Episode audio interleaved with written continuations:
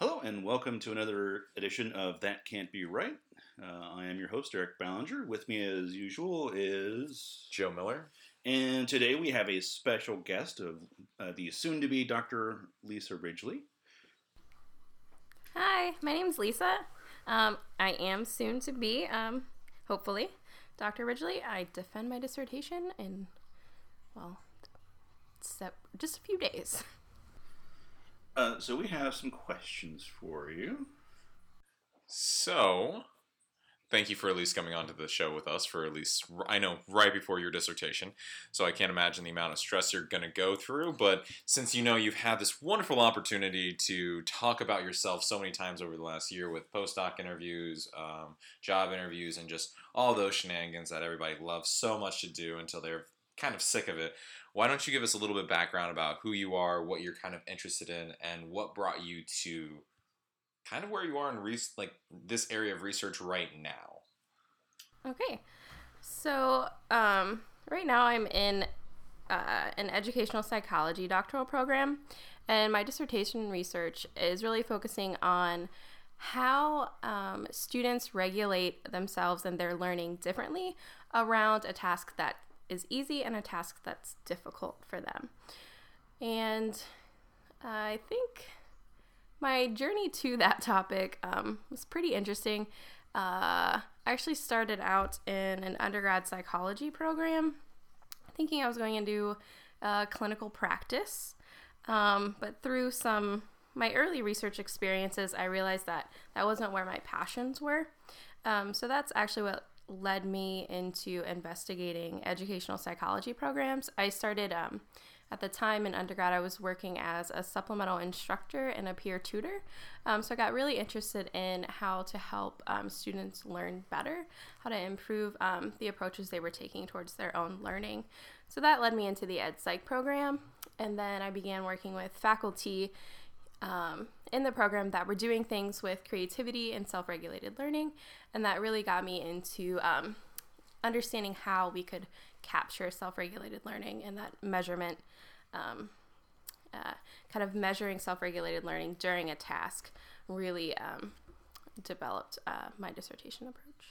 That's great. Um, so before we get like going into some of these questions, one of the things that we've had a chance to talk about personally outside of the podcast, and we actually do sometimes work together. I come in and harass you about questions that you actually know information to, since I don't, and it's a lot mm-hmm. easier just to ask you questions than scouring through lists of blog searches.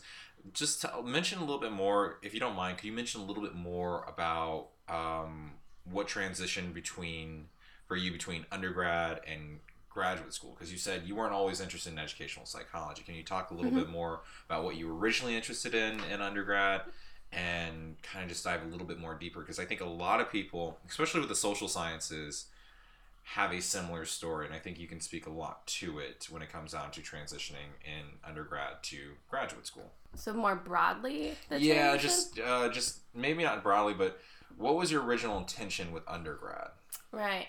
So when I first started um, in undergrad, like I said, I was in a psychology undergrad program, um, and I was actually minoring in criminal behavior um, because mm-hmm. at the time I'd been told like if I wanted to go into counseling, the chances were pretty high that I would end up working with either like a like a prison population, mm-hmm. and I really wanted to work with adolescents. So the youth equivalent of that is like juvenile delinquency.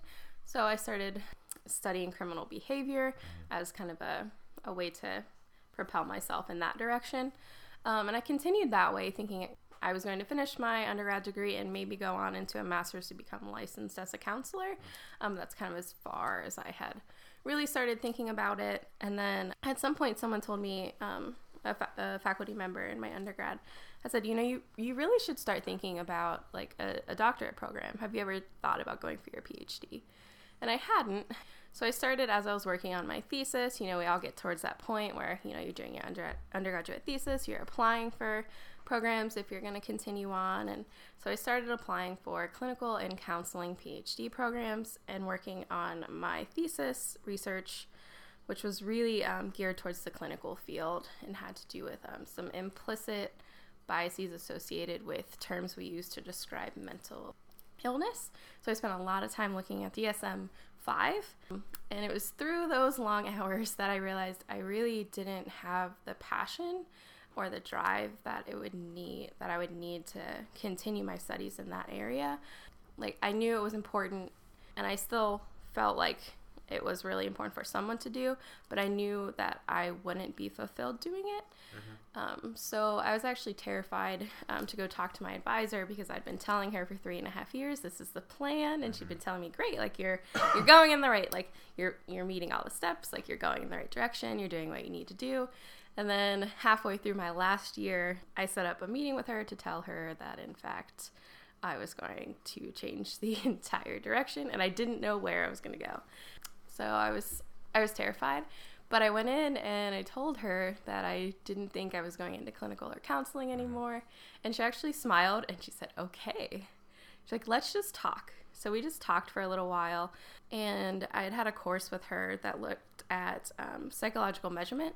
And in that class, we talked a little bit about intelligence and the, you know, the IQ distribution and how, um, how much attention we give to people on one end of the extreme. So for special education, and how that's funded and regulated, and how little goes to the other end of the spectrum, which is for gifted learners. So I talked about that, and I talked about like the measurements around that. And she said, That is the first time I have ever heard you use the word passion. And I think we should explore that a little bit. So that coupled with like my employment um, at the time with the supplemental instruction and tutoring really led into okay, like I really want to understand how people learn in general and how gifted students learn and how I can help all learners achieve better. And I think that's like um, why I kind of wanted you to talk a little bit about it because you, you do sound a little bit more passionate. Even throughout that story, you get a little bit more passionate towards the end. But for I think for a lot of graduate students, especially psycholo- psychology students, um, they think there's only one avenue. Yes. You you go in, you become a counselor or you become a psychologist, and you that's what you do. I don't think a lot of people are aware of that. Now that's not the point of this podcast, but I think that speaks highly that you still had a passion for something with psychology, but there is this alternative route. Don't have to be another Freud, another uh, I don't know how I, I got tired of paying attention to counseling because they all had like radically different theories on like what the human condition was. There is other options other than just becoming a counselor or a clinician. So with that in mind, we'll get to kind of what why we have you on the podcast today. Something that is a little bit more personal, but talking about being a first generation undergraduate student or first generation doctoral or graduate student and talking a little bit about your experience with those. So I think one of the first questions we wanted to start off with is just Actually, before we, oh okay, so let's start with at the beginning. So you are a first generation college student, period.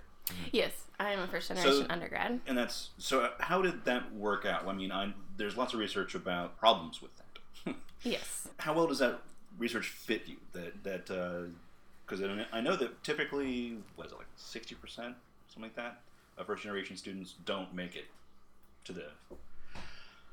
What were? Did you have any problems with that? Did you feel weird going into? Yeah, so I think I think some of the biggest problems I had was kind of, you know, at the beginning, like that first year is hard. And even before that, knowing things about applications and the process of like Right. like FAFSA. Luckily, my school held, uh, my high school held like a session for all the parents to come to so they could explain what this thing was. Because otherwise, like your parents are kind of like, you need my information for what? Like you're going to school. Like why do you have to put all of um, protected information? You're going to school. Why do you need my tax documents? That doesn't make sense. Yeah. yeah. So luckily, my high school kind of fielded that a little bit and had like a session for the parents, and I think that was great, and that really helped my parents. So I think some of the like I I never felt like I was at risk for dropping out, but I think that first year I think that is critical because because you don't have like my parents didn't know what to tell me to expect from going to college or how to manage um, something as simple as like scheduling.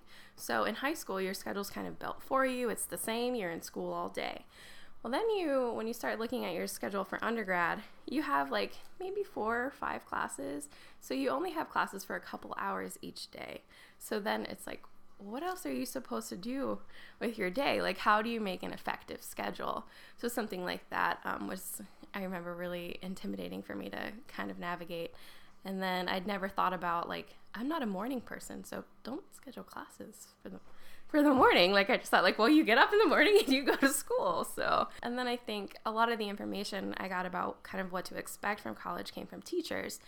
And some of the information was helpful and some wasn't. Like I have one particular thing that stands out in mind. Um, one time, a teacher told me a a high school students, like students that get A's in high school, are C students in college. And the message that that communicated to me was, you're not smart enough. Like you're going to go to college and you're going to be around all these people, and you're not going to be smart. What I think they were trying to say is, you may have to study differently in college, but that's Right. not what came across. But yeah, I definitely would. I'm going to give whoever that was the benefit of the doubt and say that if you didn't have to try very hard to do really well in high school, you're because uh, we've run into that with uh, like honor students that they do. Obviously, they did really well in high school, and then they come to college, not so much. so it wasn't a matter of how smart they are. It's just they didn't have to work, so they don't know how to at this point. Right. I think in, in in ways to help like any student going into undergrad, but especially first generation undergrads, helping like sending those messages that like you have to study differently, but there are resources to do so because they also don't know about those resources. Like I ended up at the end of my time in undergrad helping facilitate like supplemental instruction and tutoring, but I never considered going to those things, mainly because I didn't know they existed or how to access them kind of information about like these are the types of things available to you you know um, and i think that And a lot really- of it is information overload. If you're not uh, acclimated to this kind of environment, then there's a lot of stuff going on. I know that our university, which still unnamed, during the orientation, they cover all of that. They talk about where to go to for financial aid. They they have a special session with the parents and the students about the learning center and tutoring, and all this stuff. And they have a you know you meet with an advisor and they build your schedule with you. Mm-hmm. So I know they cover all of that. And then I talked to freshmen later, like, I had no idea about this one. Well, yeah, I know you were told. But when you try to condense, oh, here's how the next four years of your life is going to go into roughly eight hours, things get lost. So Sure. Like I mean, I feel like I feel like four years and eight hours are pretty comparable. Right? I mean, because you're just scheduling it; it's fine. Yeah, it's, it's just scheduling. And I think that's one of the things that a first generation student really has to struggle with is that it doesn't even occur to them like, oh, I have the access to these services. Where are they? Mm-hmm. I mean, they're going to lose the I have access to these services. So every question that follows after that, you know, that that goes away too. right and i think even something like like office hours like i don't think i understood those for a long time that like that was a built-in resource for me as a student that They're professors expecting you were to show up. Yes that it was like an approachable thing like it didn't feel that way to me like um, you know um, entering the academic environment like professors seemed like they were you know like i could like it's it, it took a long time for me to be able to approach them and feel like feel comfortable doing that which is uh, fairly normal. Matt Groening, the Simpsons guy, he did a comic strip called Life in Hell, and one of the volumes is called School is Hell. And his, and his comparison to high school to college was that in high school everyone cares about you and wants to make sure that you pass. In high school, in college, they don't really care, which is broadly true, except for you end up with things like with office hours. If you don't show up to, you know, if I'm a professor and you don't show up to my office hours, you don't care. So I don't care either. Uh, your my experience with college professors, and hoping it's the same as yours, is that they cared as much as I did. So if I was indifferent, then so were they. As a first generation student, you don't know that in your first year, where you're just wondering like, why are you not checking on me? Everyone else checked on me. I, Yeah. So did you have that, or I think so. Um, one thing that was also kind of weird with like my particular undergrad institution though. That's different from where we are now. So now we can kind of walk down the hall and we have like immediate access to our mm-hmm. faculty. Like there's there's not like a physical barrier. In my undergrad there was. There were two desks that you had to like check in at before you could get to a faculty member's door. And in fact they would call back and ask the faculty member if it was okay if you went back. What? Yeah, so it was kind of like that's unique to me. Like I don't think that's like a particularly like a like a Yeah, that's Yeah. But- a problem. But like compounding that with like already feeling as a first gen student that I couldn't approach them, like that made it even more intimidating because I had to like felt like I had to have like this really good reason to get back there when really I just need to be like, hey, I don't understand. problem four is confusing. I have no idea what you want me to do. So, Do they do they have TSA check you in, like make sure that you like had only three point five fluid ounces of all liquids? not quite, but it was 'Cause, yeah, the only yeah, faculty that I've encountered like that here are also administrators. yeah. So that's the reason why. It was kind of like a doctor's office where you check in and then they call you back. Like, okay, they'll see you now. I kind of I, I kind of like that because that would uh that would assume that you're like okay so I have a what are your symptoms? Oh you have a problem with chemistry and you're not understanding covalence bonds. Okay uh, do who do you need to see again? Who's your provider? Like that is I, that is insane. That- that- yeah. that's a little bit okay so that's a little bit different than most things and I can't even imagine how intimidating that is for somebody just not really familiar with college whatsoever So the transition from high school to college was a little funky. yes. Uh, So then, what was a transition like between undergrad to graduate school? Right. So I think obviously those are both really big transitions and I think there you have that mix of excitement and kind of fear and but I think the difference is I think many people are what we would consider like first generation graduate students. Like many people in a doc program don't have people in their families or you know immediately know people who've done doctorate level work. So i felt like it was more common like there was more of like a like i could find more people that were in the same situation i was. Everyone's um, confused. yes. No one knows what's going on so it's fine that i don't. But you also like you have a clearer like i had a clearer kind of image of like what college was like in general so i could kind of have like some sort of mental image of what to expect going into a grad school environment because i had some college experience Did any of those assumptions prove to be a problem later? I don't know if they approved like that they were a problem. They may have been a little um a little inaccurate. I mean, some classes like they felt just like undergrad, but then I had classes where you know they re- I was really like, okay, this is what graduate school is all about. Like I'm questioning things, like I'm learning how to integrate theory, I'm learning how to do good research and critique research. I mean, I think certain things like I didn't really like have expectations for like I think I don't think I knew that comps were a thing. I don't. I don't think anyone knows that comps are. a I thing. I think they keep that a secret until you're in, and then they're like, "Oh, hey." Yeah, yeah. I knew about comps from a different graduate program, which I, would- I was when I got my master's. You know, I, I watched other people struggling with comps in a different department. Like, oh, that sounds awful. Yeah. So apparently that's just a So, thing. so comps and qualifying exams were this hidden secret, like you just don't talk about whatsoever.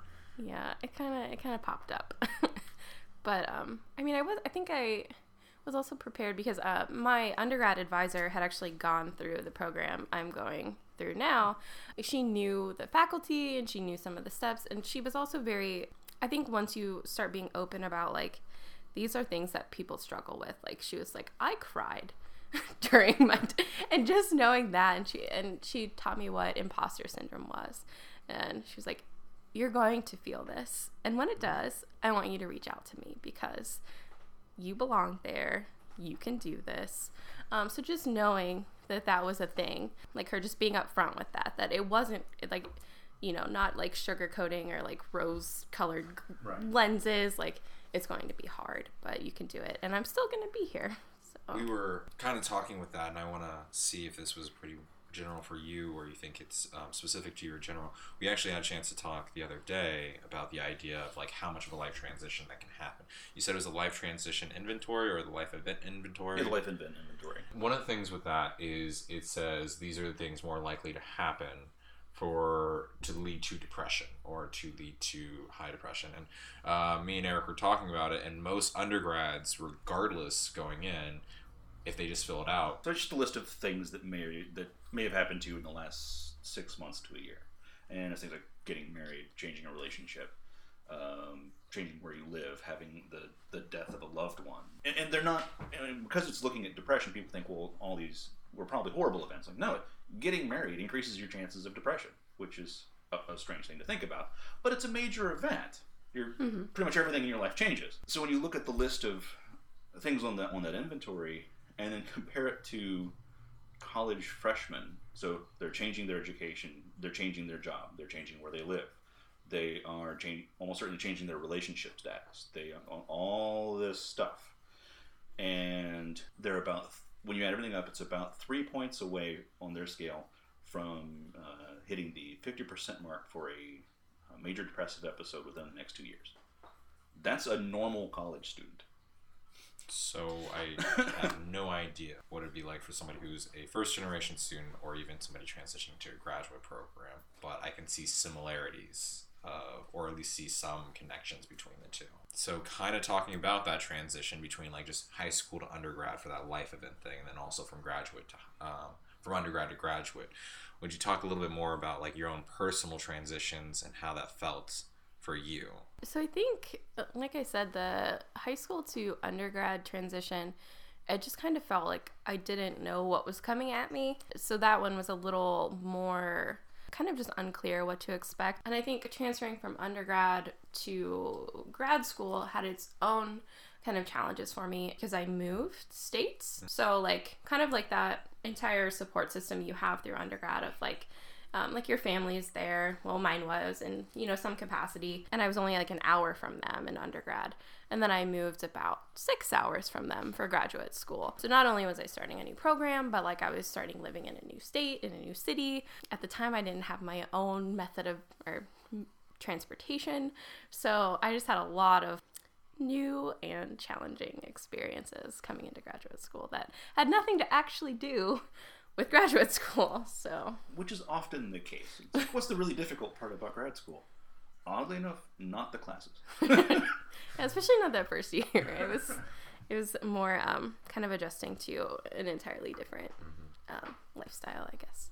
Yeah, I mean, one hour, six hours, right? That's the same amount of distance. just a car ride, extra, few extra songs in there halfway through. But I mean, it's still a lot. And I think you just saying, it, I think it speaks so prevalently to like a lot of times we think the issues are just specific from the undergrad or the graduate experience, but it can just be generally things outside of that mm-hmm. outside of the school, outside of the classes. This next question was something I wanted to ask you personally because I didn't know if you would like to talk about it. But did you recognize any issues by being a first gen undergrad? And like, did you recognize specific issues at the time, I guess? Or were you more aware of them looking back on it? Specifically, when you look at your classmates who you may or may not have recognized as not first generation students, did you think that there was something odd about your experience versus theirs? Yeah, I mean, I think in some ways I did, but in others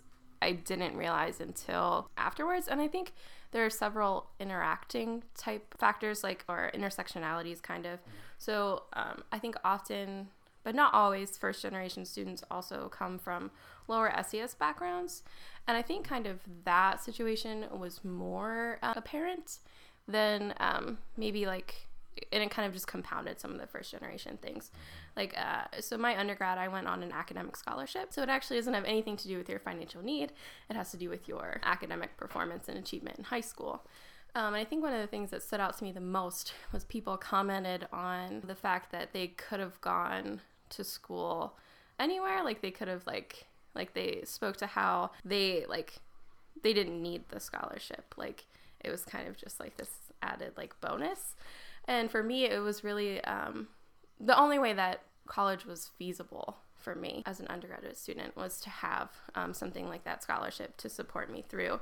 So just being around people and knowing that they were kind of like like it wasn't as big of a deal to them because they would have been able to go to college regardless. Um, I think that was kind of difficult. And then also, um, I held jobs throughout my entire time as an undergrad, which is another kind of challenge. Like, as you're already adjusting to this new schedule of, okay, I have classes like three hours a day. What am I going to do with the rest of my time? But really, you have lots you should be doing with the rest of your time.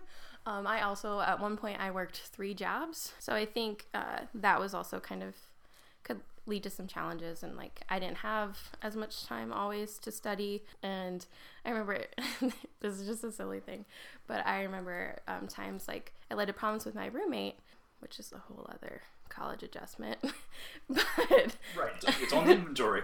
Like, change in living situation. Oh, you have a roommate now. Oh. Yeah, so often like I wouldn't get into bed until very late and I'd have classes in the morning, so I would get very little sleep and I wouldn't wake up from my alarm. And she would get very mad about it um, because the alarm was going off and like it was waking her up. So it was just kind of like this thing of like, like I'm exhausted. Like I'm, I'm sorry, I'm exhausted. I'm working. Like I'm doing everything I can. So I think those were some specific issues that I can recall with that.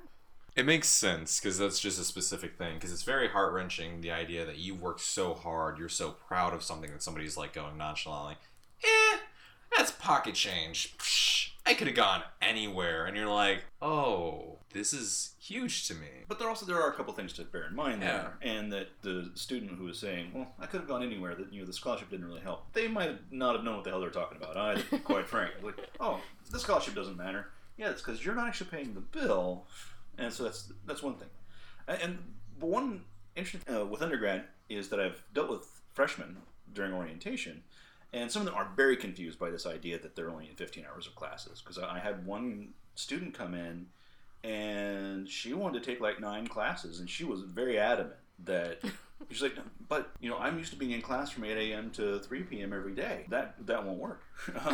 you you can't do that. The university says you're not allowed. I mean, they literally will not allow you to do that. At, uh, or I don't know about all universities, but specifically at ours. If you go over 18 hours, you have to pay extra. And if you go over 21, you have to get permission from your college's dean and pay extra. Just a few extra things, a few extra steps. What I wanted to kind of talk about is one thing very specific to you and kind of talking about this, like something relating to this that can't be right idea.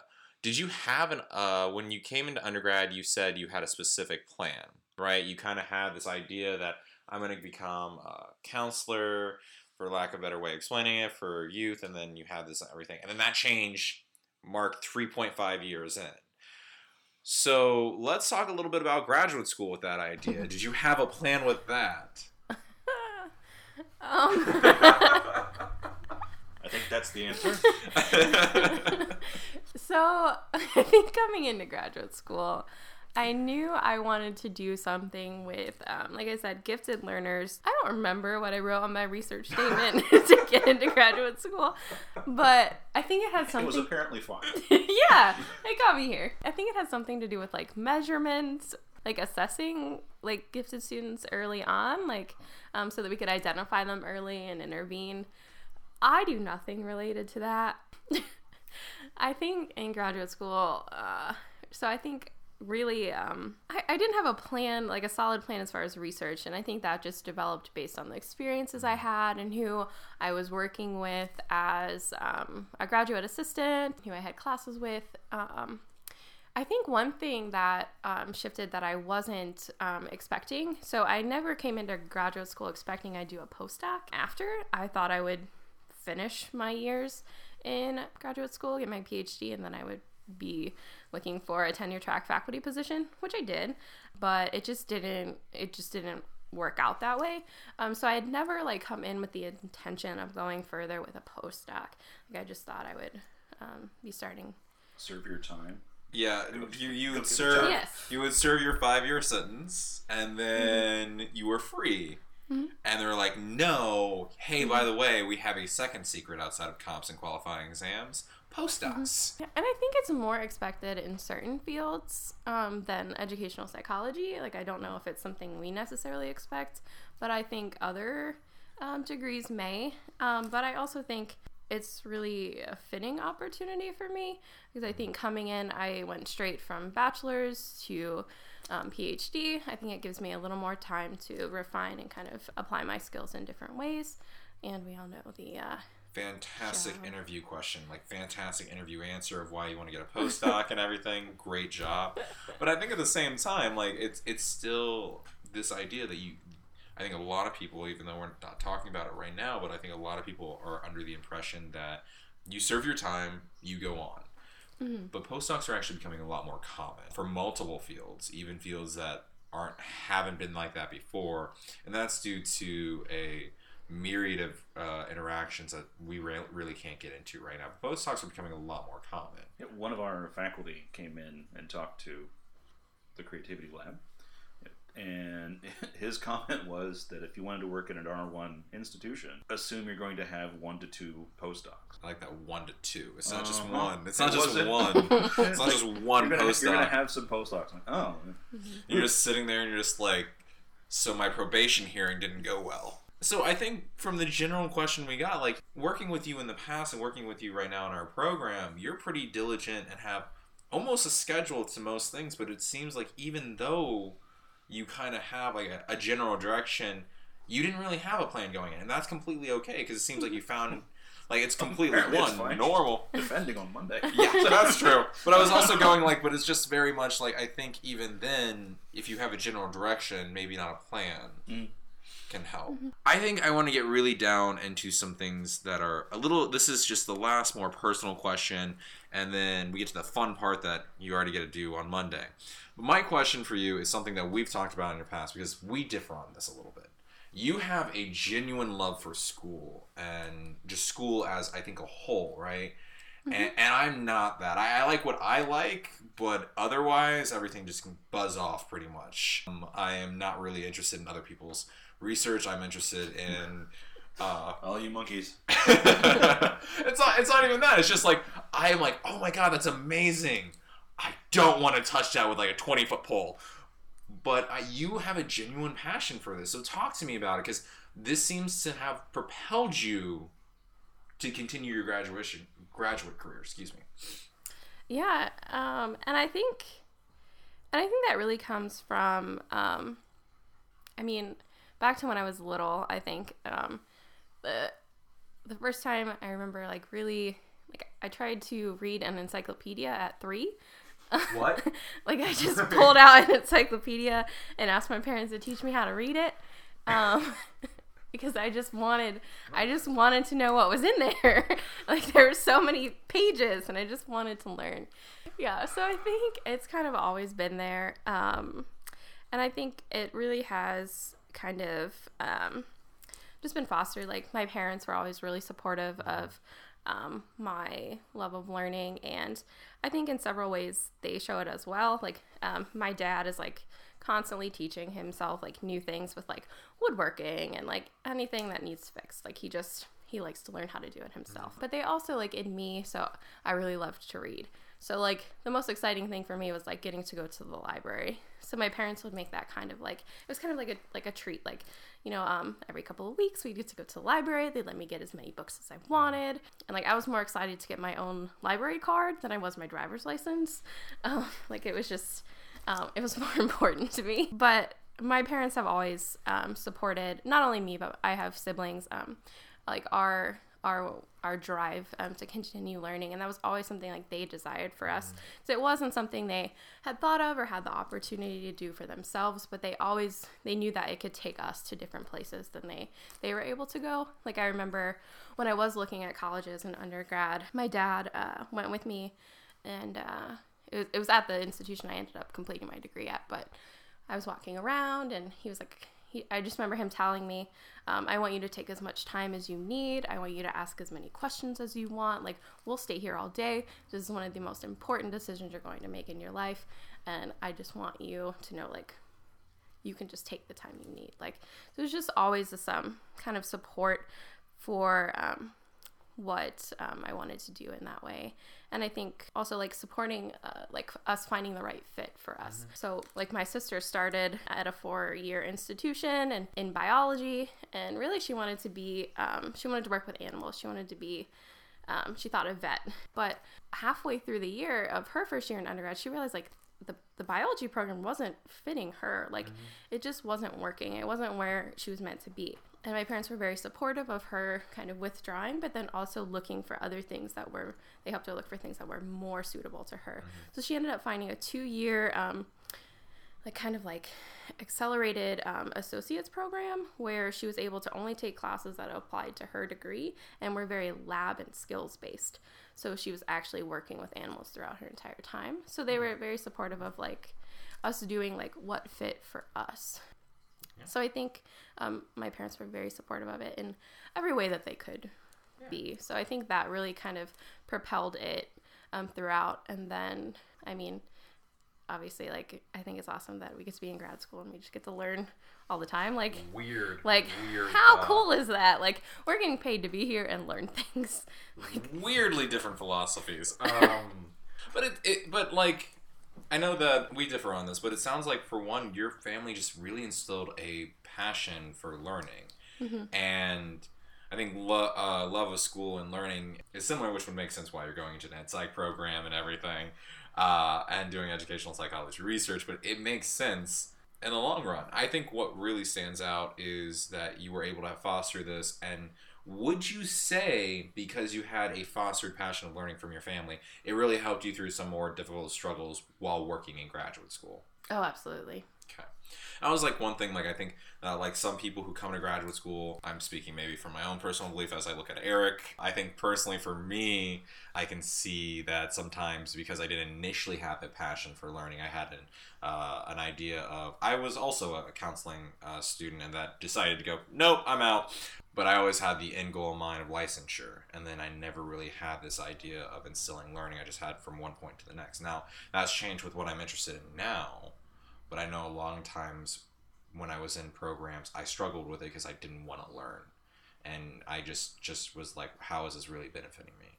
But it seems like that helped you a lot more, and especially working with you in the past, this has continued to help you through some more of the difficult stressors of graduate school. Thank you so much for explaining that. That was the the last one we really wanted to talk about. Now we get to the fun part. So your your dissertation defense is Monday. yes. So in a few days, let's let's talk about that. Talk to us about what your research is, and then what your future research directions. You know, all those terrible interview questions that you've been preparing for a while. Yeah, um, so like I said, my research is looking at how students regulate themselves and their learning differently for an easy and a difficult task.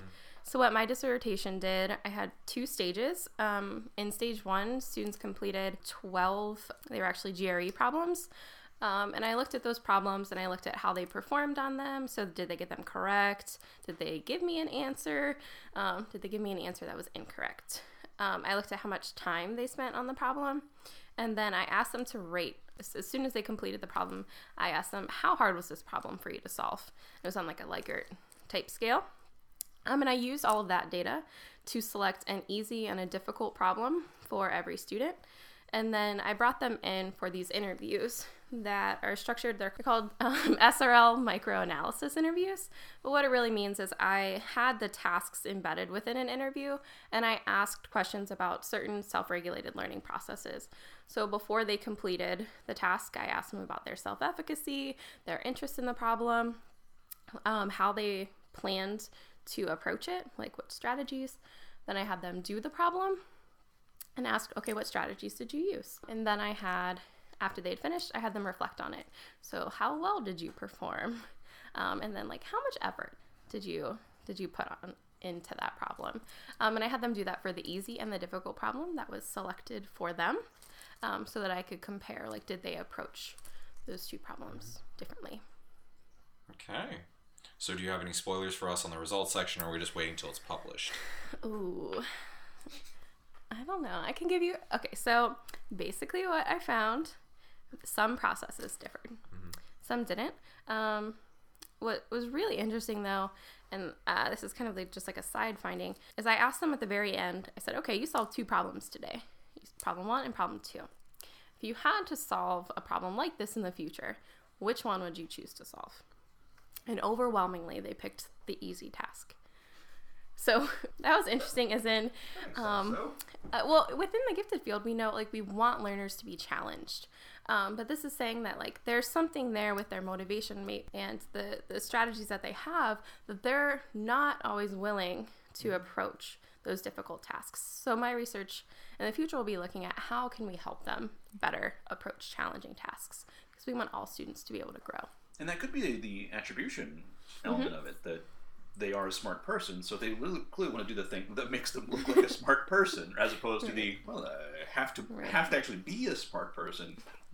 Right. But like chances are they will encounter a challenge at some point. One would hope. So yes. So helping them to be able to do that in an effective way is kind of how I And the other thing, I'm, I'm, I don't know if you mentioned this or not. So when you ask them how well they did, Mhm. as I recall, most people are really bad at gauging how well they did on something, unless it's like an easy task. Where it's like, Mm-hmm. "Oh, that was fine.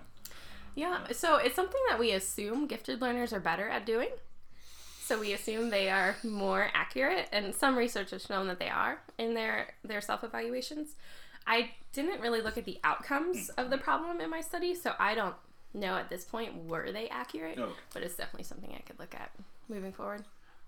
Cool. So on to that. Future research Mm-hmm. ideas that you want to share. Now you don't have to go too specific, but Yeah, I don't want any listeners to steal them. yeah, that's a real thing that people don't realize. Ideas are all of a sudden valuable in uh, graduate school. So in the future, uh, I guess one of the areas that I want to look at is does like in an authentic task. So something like so a dissertation, like you're working on that iteratively for, you know, probably over a year in some cases.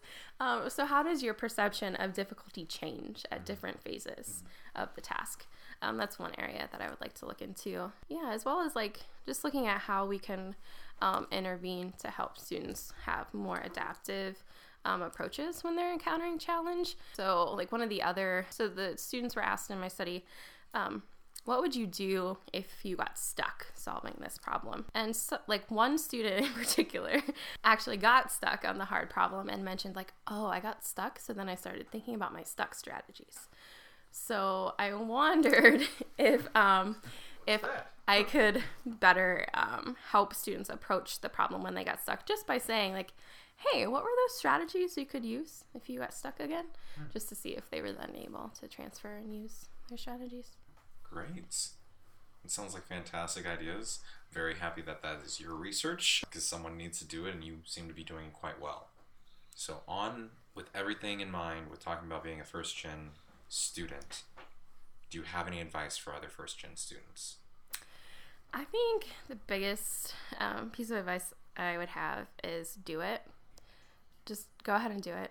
Um, and while you're doing it, make sure you find what fits for you. So, like, uh, when I came even into this program, like, people were finishing in three years. That's not what fit for me. Five years fit for me. Just find what fits for you. and also, I think finding um, mentors is probably one of the most helpful things. Like, I, I think I've been really lucky in finding amazing mentors throughout my undergrad and my graduate school um, experiences. And I don't know that I would have had the same level of engagement and growth um, without those mentors. So I think just, you know, being being able to reach out and like you need to fit with your mentor too. Like because they all have different styles, which I'm sure maybe you guys have talked about in other podcasts. But uh, reaching out and finding a mentor that really works for you, I think that uh, that really shaped um, both of my undergrad. Um, you know, just being willing to reach out and try for a graduate degree, coming from those supportive experiences with my undergrad mentor, and then my graduate school mentor has really been amazing at um, challenging me and also um, promoting uh, growth. Like I, I feel like I've grown a lot. Uh, well, thank you very much for coming in and talking to us today. You're a wonderful example of what we often talk about that people come in to a graduate program with these very clearly delineated impressions of what grad school looks like.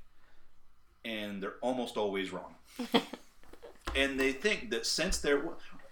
Well, right. Well, you, you think that there's something wrong with you because, oh, I don't know where I need to go to, to fill out these forms. I don't know who I want to have as my advisor. I don't know who to have as my assistantship supervisor or who I want to work with or what my research topic is going to be. Um, and that's their impression of how grad school works. Assume that you kind of had a little bit of that going on in the back of your head when you, yeah. Oh, 100%. right. So, and that is, is exactly the point: is that we have a very clear schema of grad school that is wrong, and we assume that because we don't fit that schema, well, we're we're kind of doomed, and and, and you, we're not. Well, I might be. You might. Someone else might. be. But you're clearly fine. It clearly works out just fine. Uh, just because you, uh, because there's been this on societal con- conception of grad school that you don't fit, that doesn't mean anything. I think that's that's us for this week. Uh, next week we'll talk about something else, and we hope to see you then. Thanks.